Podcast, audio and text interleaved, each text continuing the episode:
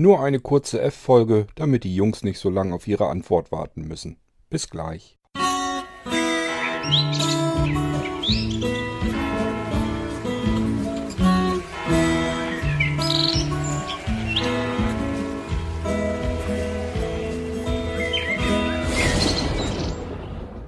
Ich habe lediglich zwei kleine Audiobeiträge, wird also nicht so lang werden. Fangen wir mal mit dem Wolf an.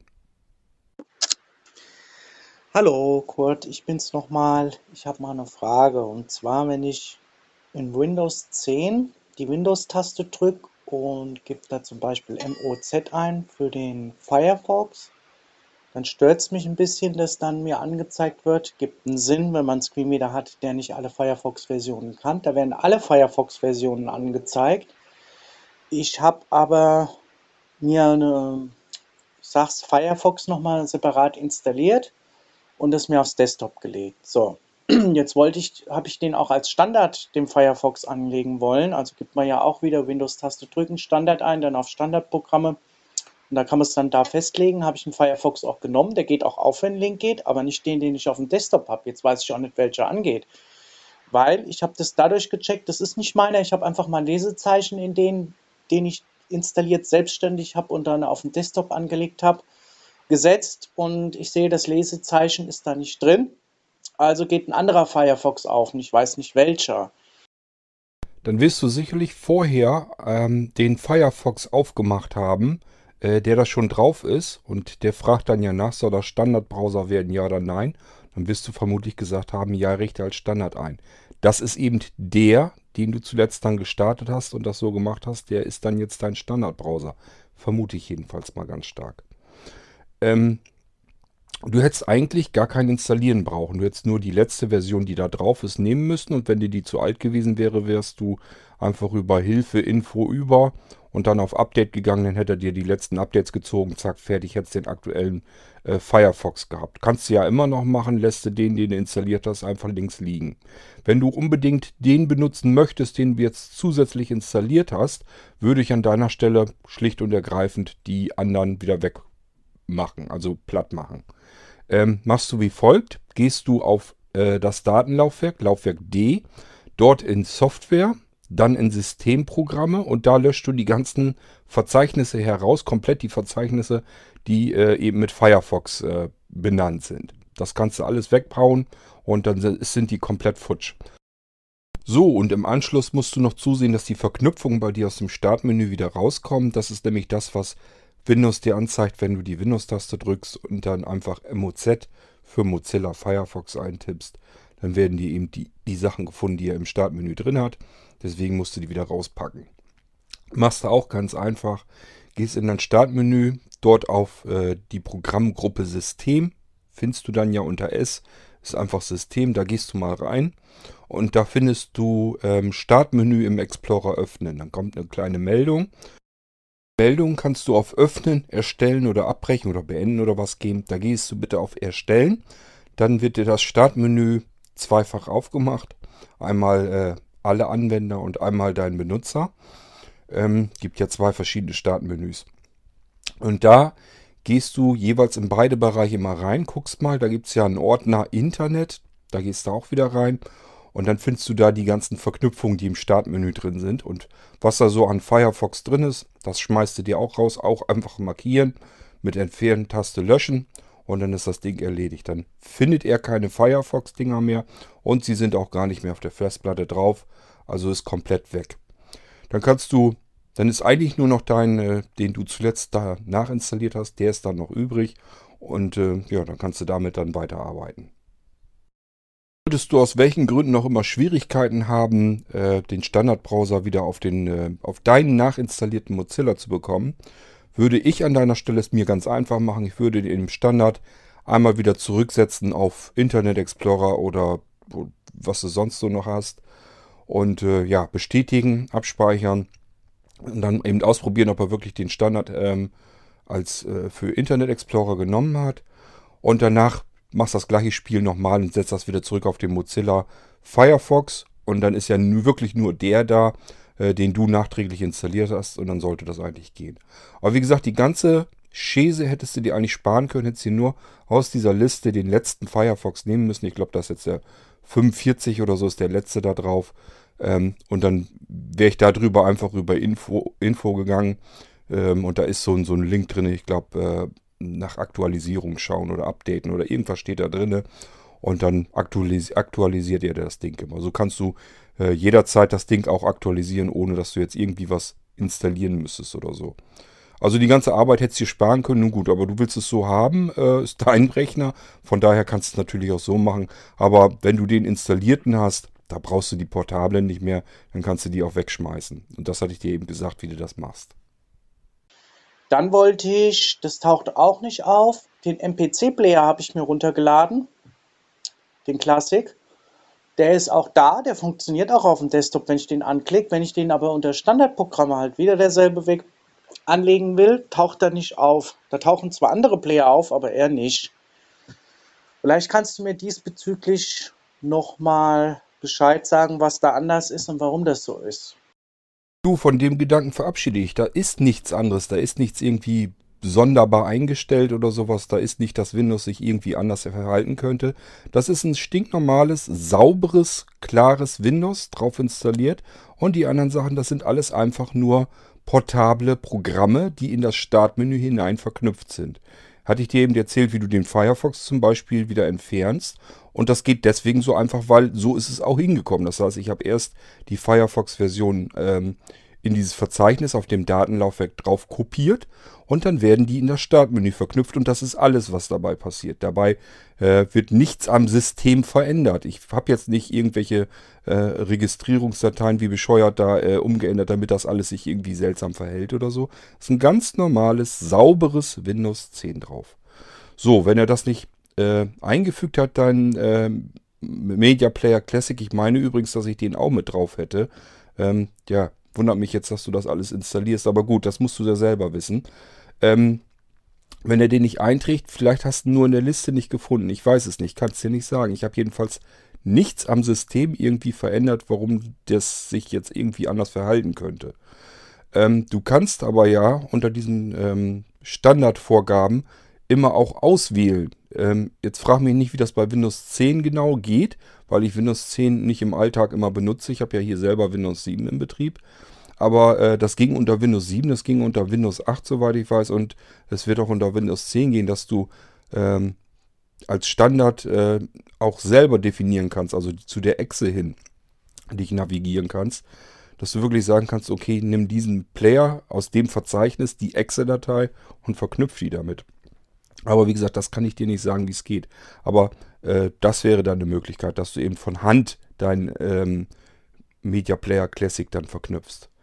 Ähm, ansonsten kann ich dir leider nicht viel dazu sagen. Also ich habe da nichts dran verändert. Es sind wirklich nur portable Programme in einem Verzeichnis, die in das Startmenü verknüpft werden und ansonsten wird nichts, was da irgendwie mit zusammenhängt, verändert an deinem System. Das ist ein ganz stinknormales Windows 10 dann drin. Gut. Weil wenn nicht ich weiß den Weg jetzt auch nicht separat da an die Startechse, den dann da reinzuschieben. Aber das wäre ja auch ein, eigentlich ein Schwachsinn. Eigentlich müsste das ja so gehen, wie man es gewohnt ist. Und vielleicht, dass diese Verknüpfungen, die stören mich zwar nicht, aber dass dann halt alle Versionen auftauchen und ich muss dann meine erst wählen. Vom Firefox ist ein bisschen nervig, hatte ich ja schon gesagt, aber vielleicht weißt du da einen Weg, wie man das anders deichseln könnte.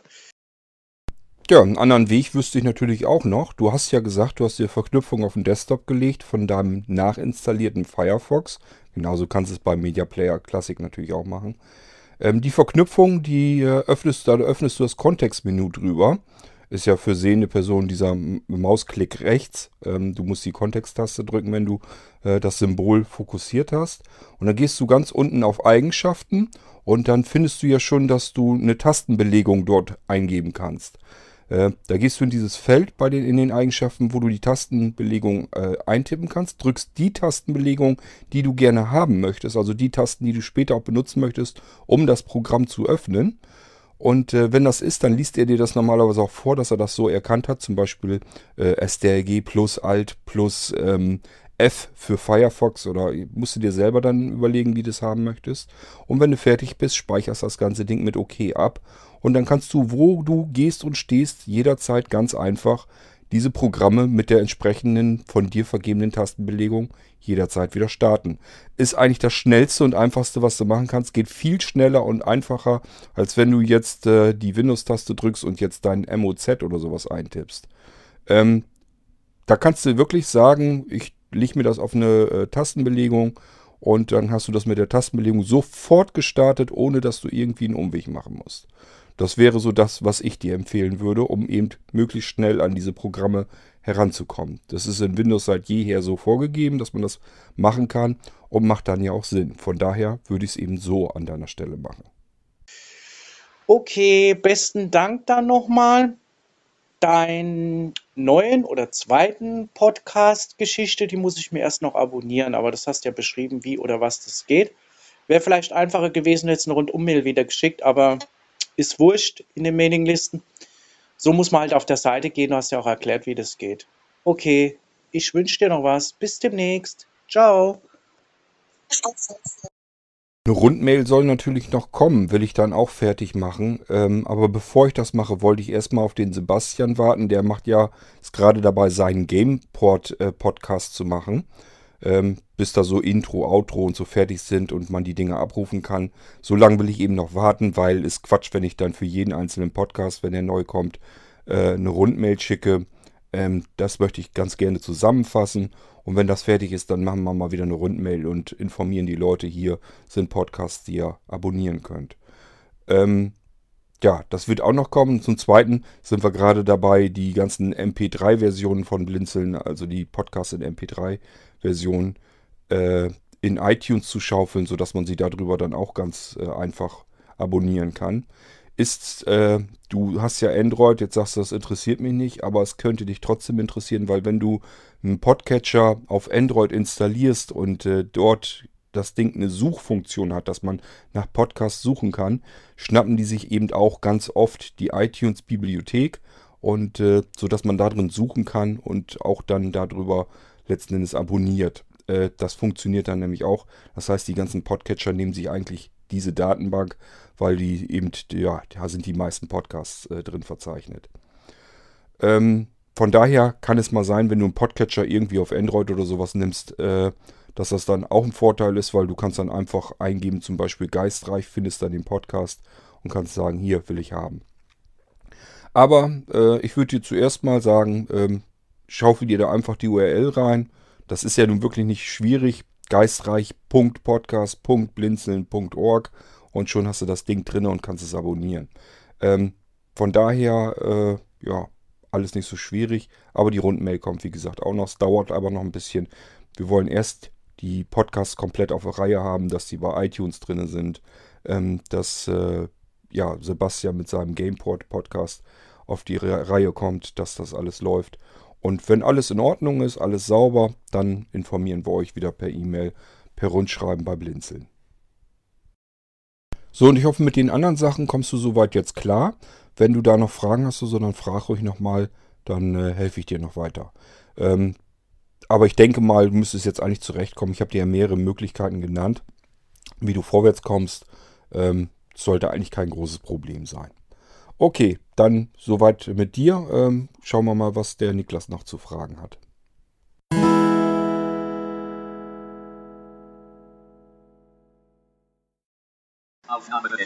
Hi Cord. Ähm, ja, klar. Äh, jetzt äh, ist mir auch klar, was du ähm, meintest in Bezug auf die Flipper-Automaten. Klar, dass der grundlegende Spielablauf sich nie verändert hat, ähm, das, das war mir schon klar.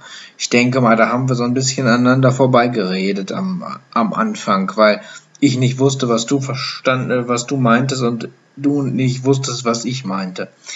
Ähm, aber jetzt habe ich dich da durchaus verstanden. Ja, dann äh, Nochmal was zu Dennis Beitrag. Ich fand die Zeitreise recht äh, interessant.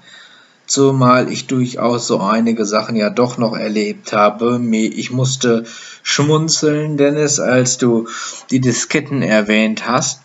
Ich habe tatsächlich in meiner Gesamtschulzeit, das war äh, ab Mitte der sechsten Klasse, da habe ich tatsächlich noch Disketten äh, genutzt auch. Ja gut, ich meine, da gab es auch noch keine USB-Sticks, von daher war es vielleicht da noch nicht ganz so ungewöhnlich. Aber ähm, ja, ich habe sie halt vorher auch nie groß im Einsatz gehabt und gesehen. Und ja, jetzt musste ich sie halt benutzen. Und ähm, mir fiel ein, dass ich einmal wirklich äh, sehr intelligent gewesen bin. Ich hatte immer ähm, äh, bezüglich meines, meines Frühstücks, meiner Frühstückspause Trinkpäckchen mit. Und ich habe die Diskettenhülle gehabt und da ich ja so mega intelligent war, habe ich die Diskettenhülle in die Tasche gepackt und habe dann natürlich auch das Trinkpäckchen da reingepackt. Ist ja auch nie was passiert, die Male vorher. Jetzt ist mir während der Fahrt dieser Rucksack, äh, die, die Tasche äh, umgekippt und ähm, dann haben wir sie aufgemacht. Ich weiß gar nicht genau, warum wir sie aufgemacht haben. Ob mir irgendwas komisch war oder ich gesagt habe, es ist irgendwie nass oder so. Jedenfalls, ähm, ja, äh, haben wir die Tasche aufgemacht. Äh, das Trinkpäckchen war einmal und ähm, die Disketten standen komplett äh, äh, waren komplett in, in Apfel- oder Orangensaft getränkt. Ähm, also äh, das war richtig schön ärgerlich, weil in dem Moment konnte ich wirklich all meine Disketten vergessen und ich hatte zu dem Zeitpunkt tatsächlich eine ganze Menge Disketten dabei. Ich hatte jetzt Gott sei Dank alles auf dem Rechner noch, aber ähm, ja, da waren mit einem Mal mal eben die ganzen Disketten kaputt. Das war schön, ja, herrlich. Ist mir auch nur einmal passiert, danach nie wieder. Also das, äh, an solche Sachen kann ich mich auch erinnern. Das fiel mir nur gerade ein, als du Disketten sagtest. Ja. Ähm, und jetzt habe ich noch mal eine Frage an dich, Cord. Ich habe ja auf meinem Nano ein funktionierendes Android als VM, das Android 4.4. Und habe jetzt in der letzten Zeit mal versucht, ähm, ja, so meine Lieblings-Apps, um die es mir hauptsächlich geht, äh, zu installieren. Scheinbar bleibt der Play Store da irgendwie stecken, weil so toll, wie es aussah am Anfang, war es denn doch nicht. Äh, mir wird die VirtualBox zwar angezeigt unter den angemeldeten Geräten, aber irgendwie tat sich nichts. Ich habe dann auf Installieren geklickt und äh, habe auch mitbekommen, dass in der Nachrichtenleiste, wo ich noch nicht herausgefunden habe, wie man sie per Tastatur aufkriegt, Nachrichten sind, also Benachrichtigungen. Aber, naja, ich konnte die Apps nicht finden und wollte natürlich wissen, warum. Jetzt sagt der Play Store, wenn ich bei meinem PC gucke, bei gewissen Apps, diese App ist bereits auf Ihrem Gerät installiert. Aber ich sehe sie nicht. Also offensichtlich äh, hat das nicht so geklappt wie gewollt. Jetzt äh, habe ich versucht, direkt über den Nano mal eine App zu installieren aus dem Play Store von den besagten, von diesen Gamebooks und da ist mir äh, folgendes passiert. Ähm, er blieb äh, im Download stecken. Er äh, zeigte Download abbrechen an, also dieses Schalterfenster, was da aufgeht, wenn der Download halt äh, läuft. Und ähm, ja, irgendwie ging es dann aber nicht absolut nicht weiter. Jetzt habe ich so ein bisschen den Verdacht, dass mit der Installation der Apps ähm, aus der Ferne über meinen Rechner hier, über meinen Laptop auch was schiefgelaufen ist. Und das alles nicht geklappt hat, weil unter Apps finde ich das Ganze auch nicht. Was ja schon sehr komisch ist, weil spätestens da müsste es aufgelistet sein. Jetzt habe ich folgenden Weg genommen. Ich habe auf meinem Nexus 5X den APK-Extractor installiert und der scheint auch die APK-Dateien von den Apps alle extrahiert zu haben. Jedenfalls hat er mir wie äh, jedenfalls hat er mir keinen Fehler rausgeschmissen. Das habe ich ja bei einem alten Handy befürchtet gehabt, dass er mir da einen Fehler anzeigt bei manchen Apps und die nicht extrahieren kann. Das war hier nicht der Fall. Das scheint alles gut geklappt zu haben. Jetzt muss ich nur hoffen, dass das so vernünftig funktioniert hat, dass ich die Apps jetzt auch manuell ähm, ohne den Play Store äh, auf den Rechner bekomme und installieren kann. Ähm, dass da nichts irgendwie jetzt nicht funktioniert, beziehungsweise dass der APK-Extractor da auch wirklich seinen Job gemacht hat und nicht irgendwie Mist gebaut hat, so dass da jetzt die APK-Dateien hinüber sind. Ähm, das muss ich aber erstmal ausprobieren und um das auszuprobieren, muss ich den, muss ich das ganze Zeug ja rüberbekommen. Jetzt wäre natürlich die Frage, wie geht das jetzt am einfachsten und elegantesten? Bevor ich da jetzt wieder mit USB und hin und her und so rumspiele, wäre mir natürlich eine kabellose Geschichte, eine kabellose Übertragung recht. Ähm, dass ich also quasi den ganzen Ordner Extract, Extracted Apps äh, ja, direkt vom Handy an erstmal irgendeinen Rechner schicken kann. Vorzugsweise natürlich direkt an den Nano. Ähm, wo ich das dann in die Android-Geschichte mit übernehmen und daraus dann installieren kann. Oder versuchen kann zu installieren. Ähm, jetzt wäre die Frage, was ist da der eleganteste Weg? Ich habe mir jetzt den ES-Datei-Explorer runtergeladen. Ähm, blicke aber irgendwie noch nicht so ganz durch, was diese ganze FTP-Geschichte und so weiter jetzt äh, äh, angeht. Ähm, und äh, ich habe auch noch die, die Dropbox, aber weiß jetzt wiederum nicht, wie ich in dem ES-Datei Explorer jetzt diesen Ordner nur markiere komplett. Äh, ja, also ähm, ja, müssten wir mal äh, schauen. Wenn du da irgendwie einen empfehlenswerten oder möglichst einfachen und eleganten Weg kennst, wie ich jetzt diesen, diesen Ordner von dem Nexus 5X auf den Nano bekomme, dann wäre es schön, wenn du mir da vielleicht einen Tipp geben könntest. Und ja, den Rest, den muss ich dann eh versuchen. Da bin ich schon gespannt drauf. Das, äh, ja, schauen wir mal. Okay. Vielen Dank. Ciao.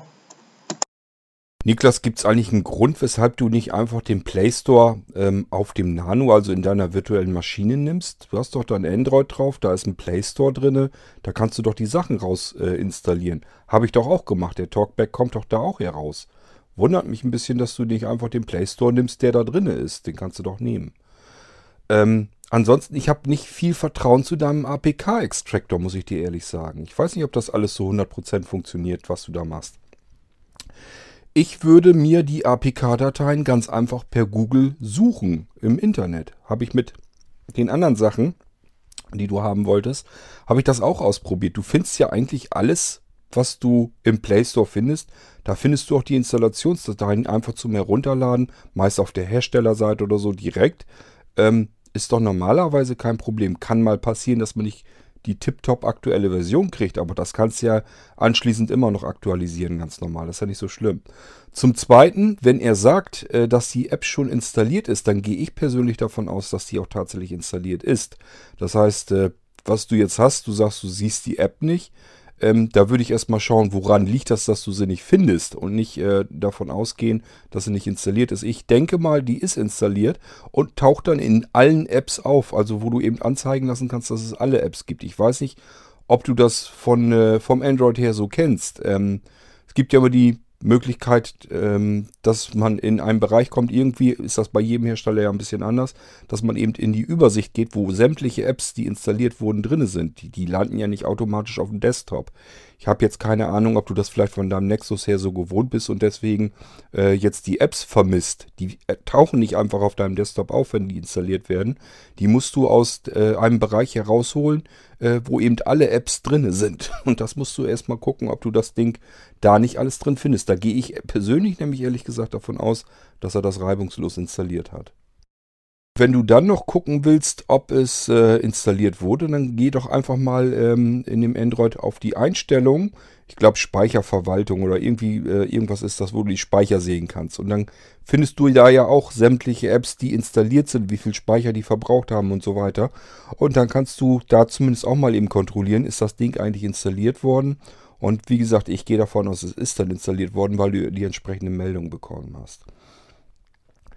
So, und äh, dann gehen wir davon aus, du hast die APKs jetzt auf dem Nano drauf. Du sagst, äh, du weißt nicht, wie du, wie du, sie von deinem Nexus auf den Nano bekommst. Ähm, tja, ich würde das immer per FTP machen. Dafür hast du die Funktion ja drin. Das heißt, legst du irgendwo einen Ordner an auf deinem Nano. Unter Windows äh, rede ich jetzt.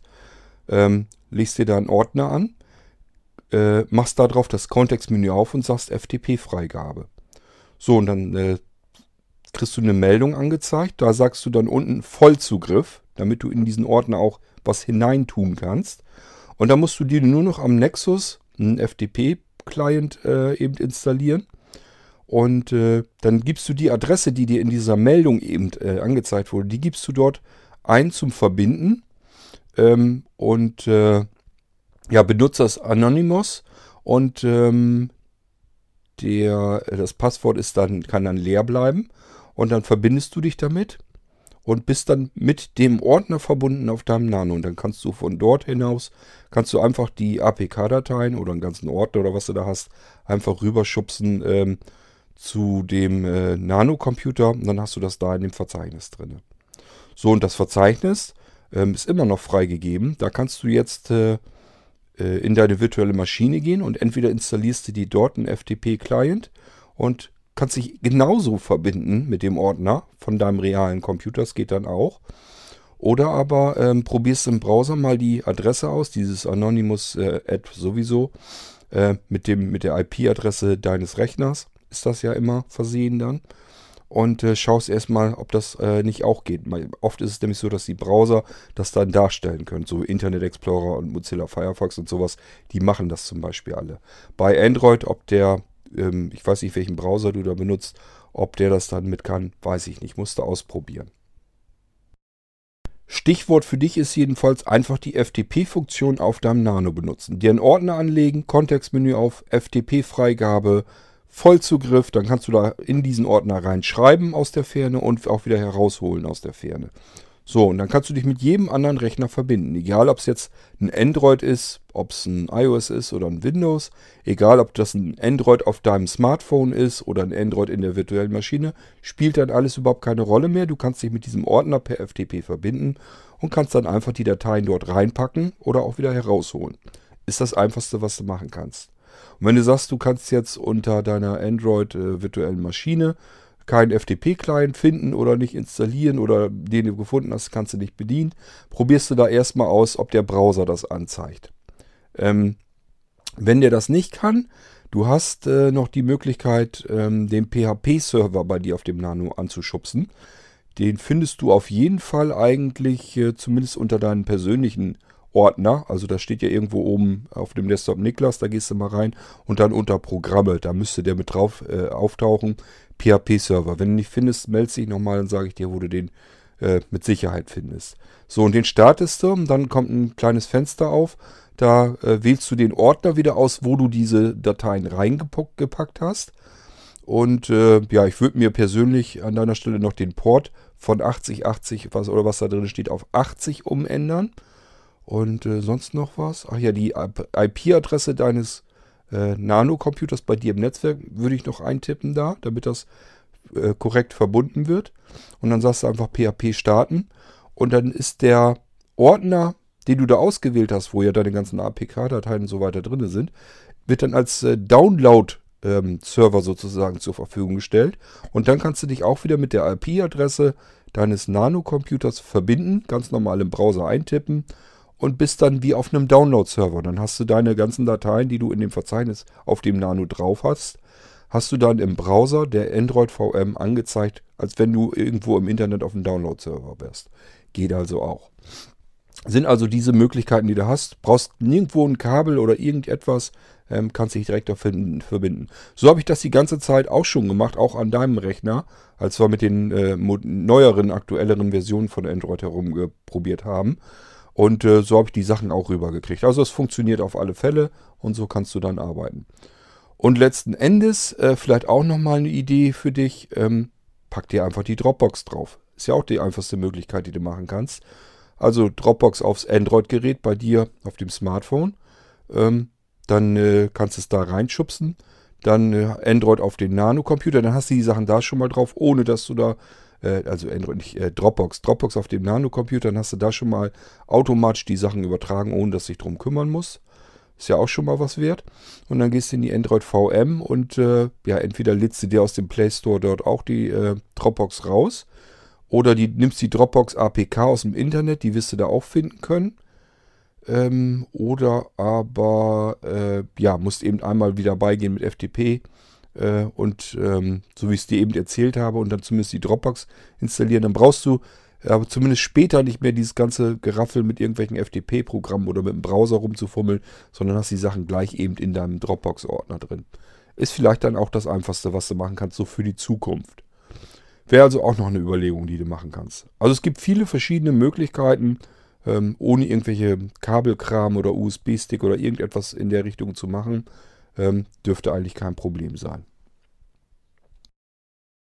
Und wie gesagt, mit dem APK-Extractor, ich weiß nicht, ich habe da nicht so richtig das Vertrauen. Ich weiß nicht, was der sich da zusammenschustert. Ähm, äh, ich würde mir persönlich an deiner Stelle eher die APK-Datei direkt vom Hersteller ähm, herunterziehen. Ich sag ja, wenn du in Google einfach danach suchst, findest du die Dinger meistens schon im Internet. Musst natürlich so ein bisschen aufpassen, wo das ist, wo du die herbekommst.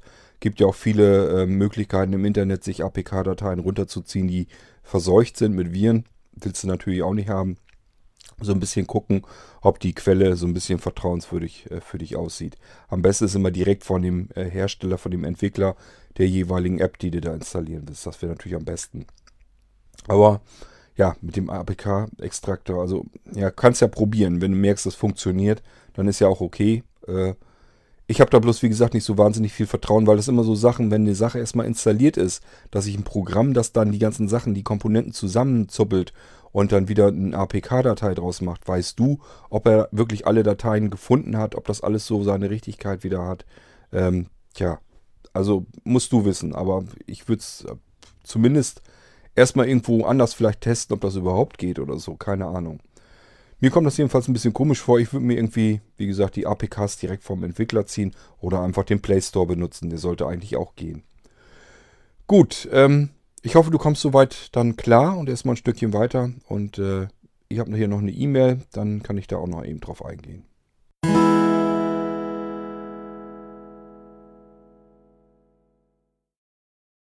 So, ich habe da noch eine E-Mail von dem Erwin bekommen, der äh, interessierte sich für, das, für den Quicksnap-Rahmen vom Blinzeln. Ähm, findet man im Shop, ist unter den ganzen Computern als Zubehör für unsere Blinzeln-Computer auf, äh, aufgelistet. Der Quicksnap-Rahmen ist einfach ja, ein Rahmen, den kann man einsetzen, da wo normalerweise CD-Laufwerke, DVD-Laufwerke und so weiter eingebaut werden. Also den Schacht nimmt man dann diesen 5,25 Zoll Schacht und da kann man diesen Quicksnap-Rahmen eben einbauen. Das mache ich dann immer. Und dann hat man von vorne so eine schöne kleine Frontklapptür. Die ist auch abschließbar, die hat ein Schloss. Und äh, da kann man eine ganz stinknormale, handelsübliche, nackte SATA-Festplatte im Handel kaufen, überall. Äh, ist also ganz stinknormaler Schacht für eine ganz normale ähm, Standardfestplatte. Die setzt man in diesen Rahmen ein, schiebt die da rein, macht die Klappe wieder zu. Das Ding wird verriegelt und hinten verbunden.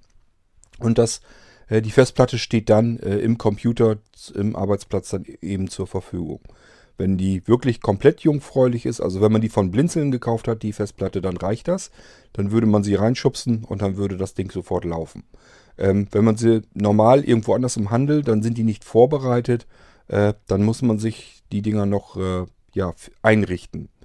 Ähm, das macht man über die Datenträgerverwaltung. Da geht man einmal rein. Dann sollte er eigentlich, wenn er die sucht, äh, müsste er schon was finden und einen fragen, möchte man die, ähm, wie man die ähm, ja, einrichten will, ob man die MBR äh, Block, ob man den MBR Bootblock haben will oder äh, GPT Format. Ähm, das kann man sich dann aussuchen. Äh, und dann hat er die eingerichtet und dann muss man noch eine Partition auf dieser Festplatte, da ist ja, das ist ein leerer Speicher, der würde so nicht angezeigt werden, muss man eine Partition anlegen und äh, im, im Anschluss müsste man das Ganze dann auch noch formatieren. Und dann würde sie eben ähm, eingerichtet sein und am Arbeitsplatz mit auftauchen. Ähm, wie gesagt, wenn man vom Blinzeln die Festplatte hat und sagt, gleich hier, die will ich für mein Quicksnap-System haben, ist das, äh, braucht man da gar nichts dran zu machen, dann äh, sind das alles Tätigkeiten, die mache ich hier dann fertig. Ähm, diesen Quicksnap-Rahmen, der ist vom Blinzeln ein bisschen was Besonderes. Ich hatte auch da, als ich mir die Dinger ausgesucht habe, mehrere mir kommen lassen. Und äh, im Prinzip gibt es, na, es gibt zwei, die habe ich hier. Der eine, der hat hinten einen Hebelmechanismus.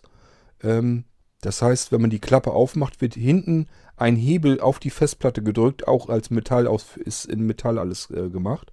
Äh, drückt also gegen die Festplatte hin und drückt die nach vorne hin aus durch die Hebelwirkung der äh, Klappe, die man vorne öffnet. Das ist die eine, äh, der eine Quickstep-Rahmen, den mag ich persönlich nicht ganz so gerne. Äh, da habe ich auch nur wenige von eingekauft. Und der meistens verbaut wird, hat hinten eine Stahlfeder mit einer Kugel drinne. Das heißt, wenn man die Klappe aufmacht, dann wird die Festplatte dadurch vorne äh, gelöst, äh, sodass sie nicht, nicht ähm, ja, eingekeilt ist sozusagen. Und dadurch, dass hinten so eine Stahlfeder ist mit so einer Kugel, wird die Festplatte dann nach vorne sanft ausgestoßen, so um 2-3 Zentimeter, damit man die einfach mit den Fingern ganz normal aus diesem Schacht herausnehmen kann. Auch, auch eine sehr schöne Sache. Wichtig ist, ich habe Rahmen hier genommen, äh, die in der Qualität sehr gut sind. Die haben eben den Vorteil, dass, sie, dass das wirklich alles Metallausführung hinten, hinter und innen drin ist. Und äh, ich denke mal, das ist wesentlich robuster als die anderen Rahmen, die ich so im Handel gekauft hatte zum Ausprobieren. Das war oft alles billiges Plastik hinten. Ja, da kann ich mir vorstellen, das dauert nicht ganz lang und irgendwann wird das spröde, allein schon hinten auch durch die Hitze im Rechner und sowas alles. Äh, das bricht dann irgendwann sicherlich kaputt. Und dann hat man die Festplatte im Quicksnap-Rahmen und kommt da nicht dran und kann die nicht richtig rausbekommen, kann die nächste nicht wieder richtig reindrücken. Wenn man Pech hat, bricht was ab in den Schacht hinein. Das ist alles Käse. Ähm, das heißt, wir haben schon zugesehen, dass wir diese Quicksnap-Rahmen, dass die wirklich was taugen. Wo wir sie eingebaut haben, sind die Leute auch völlig begeistert davon. Sind ganz große Klasse, die Dinger. Äh, hat eben den großen Vorteil, dass man mit Festplatten so umgehen kann, wie man es früher mit äh, Disketten gewohnt ist. Man kann so wie man früher einfach die Diskette ins Laufwerk reinschubste, kann man hier jetzt eben eine komplette Festplatte einfach so in den Rechner reinstecken. Klappe wieder zu, Festplatte ist da und ich kann damit arbeiten. An der Stelle sei gesagt, ähm, die sprechen alle, die ganzen Hersteller sprechen immer alle von Hotswap äh, fähig. Das heißt, man soll im laufenden Betrieb diese Festplatte reinstecken und wieder rausziehen können. Ähm, kann man dann auch mit einfach nur die Kabeln ranstecken und sowas, das würde dann auch gehen. Äh, das heißt, die äh, Hersteller tun immer so, als wenn das kein Problem ist. Ich persönlich habe mir auf die Weise hier schon mehrere Festplatten zerstört, zersemmelt. Die haben einen Kurzschluss bekommen und dann sind die komplett im Eimer. Würde ich also nie empfehlen, äh, wenn ihr solche Rahmen benutzt, Festplatte auswechseln wollt, würde ich immer äh, dann tun, wenn der Rechner ausgeschaltet ist. Sicher ist sicher. Äh, es ist halt sau ärgerlich, wenn man eine Festplatte reinsteckt, eventuell noch mit wichtigen Daten drauf, macht Kavums und dann ist die Festplatte kaputt. Wäre immer ein bisschen ärgerlich und wie gesagt, ich habe mir mindestens, ich glaube, drei, drei Festplatten, also habe ich mir auf die Weise kaputt gemacht, weil ich einfach gedacht habe, okay, Hotswap und äh, dann hat man immer das Problem, das funktioniert dann zehnmal, beim elften Mal nicht mehr, macht es Puff und dann ist die Festplatte im Eimer. Ähm, also von daher lasst den Scheiß lieber sein, geht auf Nummer sicher, fahrt die Kiste runter und tauscht dann die Festplatten aus. Ja, und der äh, Erwin fragt jetzt halt, ähm, ob er diesen Quicksnap-Rahmen, wie das genau funktioniert. Ich hoffe, ich konnte das so ein bisschen erklären jetzt, wie das Ganze vor sich geht. Ist also nach vorne hin einfach eine Klappe, kannst du eine ganz nackte Festplatte so reinstecken. Muss halt vom Typ SATA sein. Haben die jetzt aber ja auch alle im Handel. Klappe zu und damit ist das Ding schon fertig. Ist dann mit deinem Computer physikalisch verbunden und äh, kannst mitarbeiten. So, dann hast du da noch ein Schloss und einen kleinen Schlüssel dabei. Kannst das Schloss dann äh, aufmachen, zumachen, kannst das Ding also abschließen, sodass da kein anderer drankommt. oder du auch nicht versehentlich mal eben die Klappe öffnen könntest. Ähm, ja, und äh, Erwin, ich sag dir aber gleich dazu, das ist kein äh, Teil, was du so im Shop bei Blinzeln separat bestellen kannst. Also die liefern nicht aus, die Dinger. Ähm, das ist wirklich als Zubehör für unsere Computersysteme gedacht. Wenn man also sowas haben will, äh, ja, will ich die selber einbauen. Das hat einfach einen Hintergrund. Äh, das ist hinten von den Steckverbindungen nicht so einfach. Äh, das möchte ich schon selber verbauen und das soll auch eine Besonderheit sein, die man für unseren Blinzeln-Computer bekommen kann. Und ich will die nicht ähm, so rausschicken, dass die Leute die dann äh, sich selber einbauen können in ihre woanders gekauften Computer. Das ist halt ein Zubehör, eine Besonderheit der Blinzeln-Computer. Kann man ganz leicht damit ausstatten, indem man sagt, hier möchte ich mit eingebaut haben. Und dann ist das Ding durch. Ich hoffe, du hast da Verständnis dafür. Ich habe schon mal Anfragen dazu gehabt, die den Quicksnap-Rahmen gerne so separat gekriegt hätten. Und äh, ja, da habe ich auch gesagt, nee, will ich nicht. Das ist für unsere Kunden, die bei uns die Computer kaufen. Das ist ein Ausstattungsmerkmal unserer Computer, kann man sich optional dazu bestellen. Und dann wird das eingebaut und alles fix und fertig gemacht.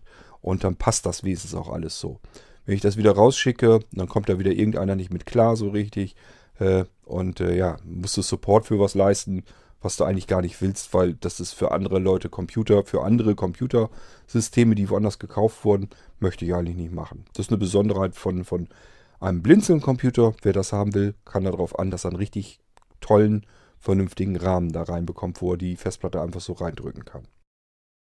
Aber ähm, solche äh, Rahmen kriegst du sicherlich auch im ganz normalen Zubehörhandel, wirst du also woanders auch bekommen können. Vielleicht nicht unbedingt in einem Mediamarkt oder Promarkt oder wie die Dinger alle heißen. Ähm, aber wer sich ein bisschen auf Computer spezialisiert hat, im Fachhandel oder so, dürftest du so ein Ding da auch bekommen können. Werden sie dir vielleicht bestellen müssen, wirst du aber bekommen können. Nur hast du dann eben nicht den Vorteil, ich habe meine hier schon ausgewählt aus vielen äh, solcher Rahmensysteme, habe ich mir eben die besten zwei herausgefummelt und die anderen habe ich wirklich für nicht besonders gut und relativ klapprig verarbeitet ähm, befunden und deswegen dann nicht weiter genommen. Kann dir natürlich passieren, dass du dann ausgerechnet einen von diesen Dingern erwischt. Ähm, ja, musst du vielleicht ein bisschen gucken. Es gibt solche Dinge halt in etwas billiger. Und äh, damit steigen die Chancen dann eben, dass das nicht mehr hinten schön, ja, das ist wie gesagt eine richtige Stahlfederung, die wir in unseren Systemen hinten drin haben. Äh, das wird bei den billigen wahrscheinlich dann nicht sein, da wird es Kunststoff sein. Also einfach vielleicht gucken, ist zwar auch kein Garant dafür, aber das einfach gucken, dass sie vielleicht nicht gerade den billigsten Rahmen erwischt und äh, ein bisschen mehr Geld lieber hinlegst hast du eine fünfte, vernünftige Technik drin, äh, dass wenn du so ein Ding mal eingebaut hast, das dann auch so genauso lange hält wie der ganze Computer. Okay, äh, das ist das, was ich dir soweit als Tipp geben kann. Ansonsten, ich, das habe ich eben nicht richtig rausgelesen. Wenn du vorhast, dir einen Blinzeln-Rechner zu kaufen, Tower-System, ähm, ja, dann brauchst du dich da überhaupt nicht weiter drum zu kümmern. Kannst einfach sagen, hier will ich eingebaut haben.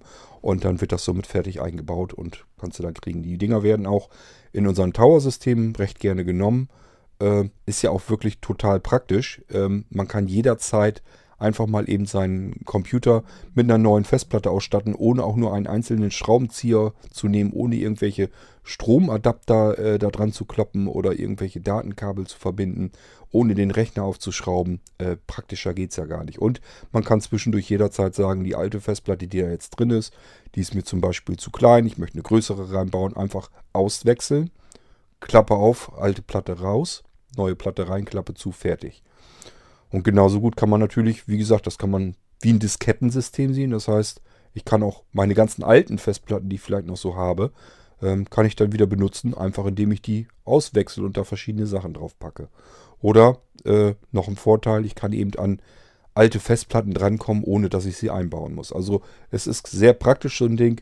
Ähm, als ich noch ein Tower-System hier hatte, hatte ich äh, jede Menge von diesen Quicksnap-Rahmen da drinne. Ähm, Finde die total praktisch, die Dinger. Und deswegen wollte ich die damals auch haben. Und die so ein Teil eingebaut haben, sagen auch wunderbar. Ähm, ja, das ist das, was ich dazu sagen kann. Äh, ich hoffe, es hilft dir soweit. Wie gesagt, das Einzige, was du eben nicht haben kannst, ist halt diese Quicksnap-Rahmen separat im Blinzen-Shop bestellen. Das kannst du vergessen. Ist als Zubehör ausgeführt äh, für unsere Tower-Systeme vom Blinzeln.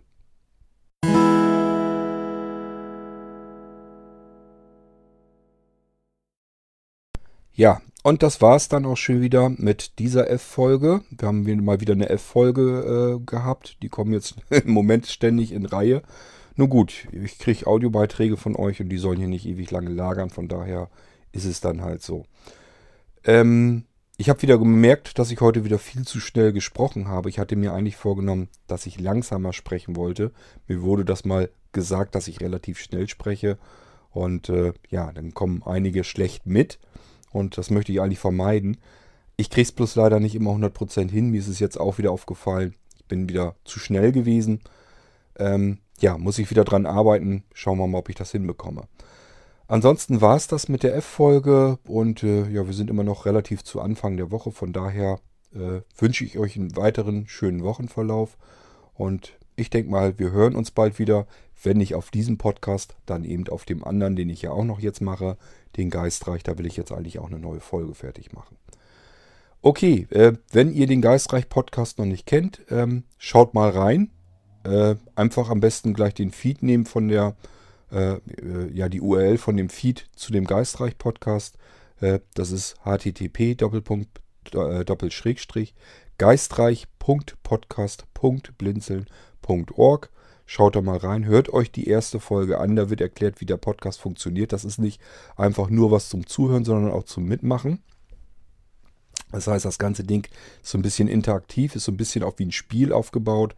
Ähm, und äh, ja, dann könnt ihr vernünftig mitmachen. Und dann die zweite Folge ist eigentlich die eigentliche erste Erzählfolge. Da startet es dann eigentlich erst richtig. Aber äh, ist ein bisschen blöd, wenn ihr die erste Folge nicht gehört habt und nicht wisst, was ihr zu tun habt, was ihr tun könnt, um diesen Podcast zu beeinflussen. Ist ein bisschen doof für mich, weil äh, ja, dann kriege ich von euch keine Rückmeldung und ihr wundert euch, dass der Podcast nicht weitergeht. Von daher würde ich euch bitten, hört euch dann die erste Folge an, wenn ihr gar nicht wisst, was da zu tun ist. Ähm, ansonsten hören wir uns dann eben da vielleicht wieder und ja, es wird wahrscheinlich aber auch nicht ewig lang dauern. Dann wird auch hier im Irgendwasser wieder eine neue Folge kommen. Von daher wünsche ich euch erstmal alles Gute, schöne Zeit, macht's gut, bis dann. Tschüss, sagt euer Kurt Hagen.